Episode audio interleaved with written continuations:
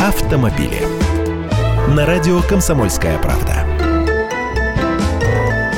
Здравствуйте! Один транспондер будет действовать на всех платных участках федеральных дорог. Для всей страны новость, кстати. Платные дороги принесли в нашу жизнь не только саму идею проезда за деньги, но и новым словам научили. Сначала был транспондер, электронный приборчик для оплаты проезда без остановки, который крепится к лобовому стеклу и позволяет оплатить с помощью электронного кошелька со скидкой. Таких на руках у россиян уже около миллиона, без преувеличения говорю. Теперь еще одно слово слово появилось – интероперабельность, то есть возможность расплачиваться одним таким приборчиком на всех дорогах при сохранении разных тарифов.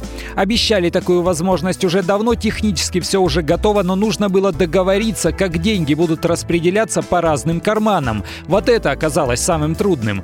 Дело в том, что концессионеры и операторы взимания платы на разных платных дорогах – это разные предприятия. Пока с одним транспондером можно будет проехать по М4 Дон, М3 Украина, там только один платный участок, М11 Москва-Санкт-Петербург в обход Вышнего Волочка и та же трасса М11, но от Москвы до Солнечногорска. Формально система заработает с 1 сентября, фактически все уже действует. Остается питерский западный скоростной диаметр и обход Одинцова на трассе М1. На них система должна заработать до конца года. И новые участки, которые будут сдаваться в эксплуатацию повсеместно, также будут подключаться к этой единой системе системе оплаты. Я Андрей Гречанников, эксперт «Комсомольской правды». С удовольствием общаюсь с вами в программе «Дави на газ» по будням в 8 утра по московскому времени. Автомобили.